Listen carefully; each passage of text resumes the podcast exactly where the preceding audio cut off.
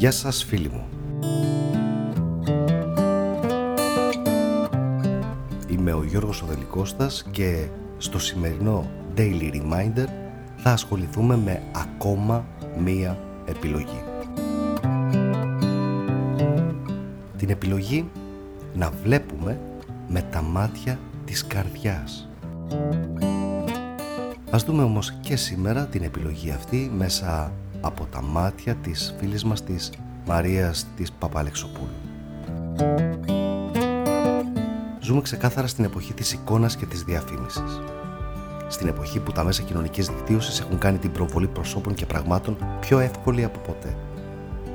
Είναι γεγονός ότι η τεχνολογία εκμηδενίζει αποστάσεις, διευκολύνει την επικοινωνία και προάγει την επιχειρηματικότητα με τρόπους που στους μεγαλύτερους φαντάζουν πολύπλοκοι και στους νεότερους αυτονόητοι μιας και γαλουχούνται μέσα σε αυτό το περιβάλλον. Σε πρώτη αναγνώση φαίνεται να ζούμε λοιπόν στην εποχή που όλα είναι δυνατά, όλα είναι εύκολα.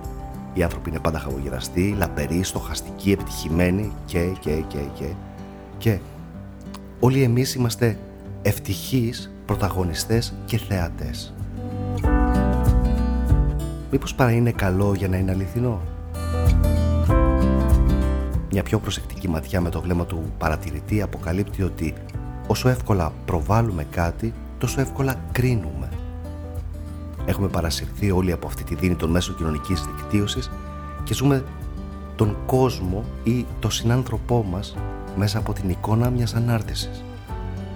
Πόσο επιφανειακό είναι όλο αυτό; Πώς θα άλλαζε η γνώμη μας για τους ανθρώπους αν τους αντικρίζαμε με τα μάτια της καρδιάς; Πώς θα διαμορφωνόταν οι μεταξύ μας σχέσεις αν κάναμε μια υπενθύμηση στον εαυτό μας σήμερα επιλέγω να βλέπω με τα μάτια της καρδιάς.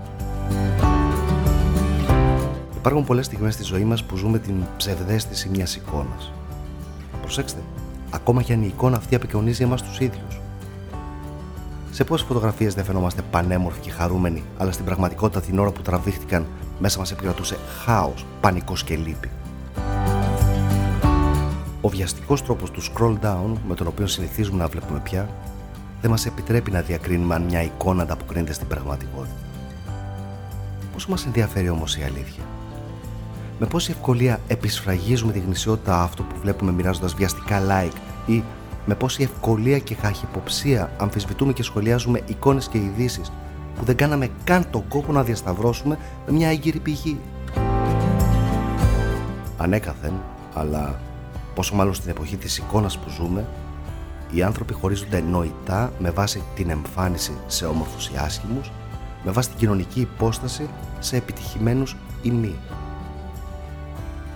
Εάν όμως επιλέγαμε κάποια στιγμή να δούμε τον κόσμο με τα μάτια της καρδιάς, θα συνειδητοποιούσαμε ότι όλη αυτή η κατάσταση είναι ουτοπική. Όλοι είμαστε ίσοι και έχουμε το ίδιο δικαίωμα στην επιτυχία και στην ευτυχία. Όλοι γεννηθήκαμε μικρόσωμοι, γυμνοί, αδύναμοι και με τα μάτια μας σχεδόν κλειστά. Σκεφτείτε λίγο. Το μόνο που αναζητούσαμε τις πρώτες στιγμές της ζωής μας ήταν η αγκαλιά, η αγάπη και η φροντίδα της μητέρας μας. Δεν μας ένοιαζε καν αν ήταν όμορφη ή άσχημη, επιτυχημένη ή μη.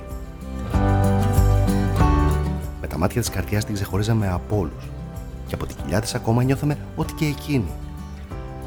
Έτσι μάθαμε να διακρίνουμε την αλήθεια της, αβίαστα, με ανοιχτή διάνοια και καθαρή καρδιά. Αν επιλέγαμε λοιπόν να αντικρίσουμε και την κοινωνία μας με τα μάτια ενός βρέφους, με τα μάτια της καρδιάς δηλαδή, πόσο πιο όμορφα θα φαινόταν όλα πόσο πιο αληθινό και ανθρώπινο θα ήταν να νιώθαμε ο ένας τον ψυχικό κόσμο του άλλου πέρα από αυτό που βλέπουν τα μάτια. Πόσο πιο ωραία πρότυπα θα δημιουργούσαν για τα παιδιά μας. Μέρα με τη μέρα, ας υπενθυμίζουμε λοιπόν στον εαυτό μας, σήμερα επιλέγω να βλέπω με τα μάτια της καρδιάς. Δεν είναι τόσο εύκολο να ξεφύγεις από τη σπηλιά του πλάτων. Αξίζει όμως να προσπαθήσεις αξίζει να γίνεις κι εσύ ένας από τους τρελούς που μοιράζουν αγάπη.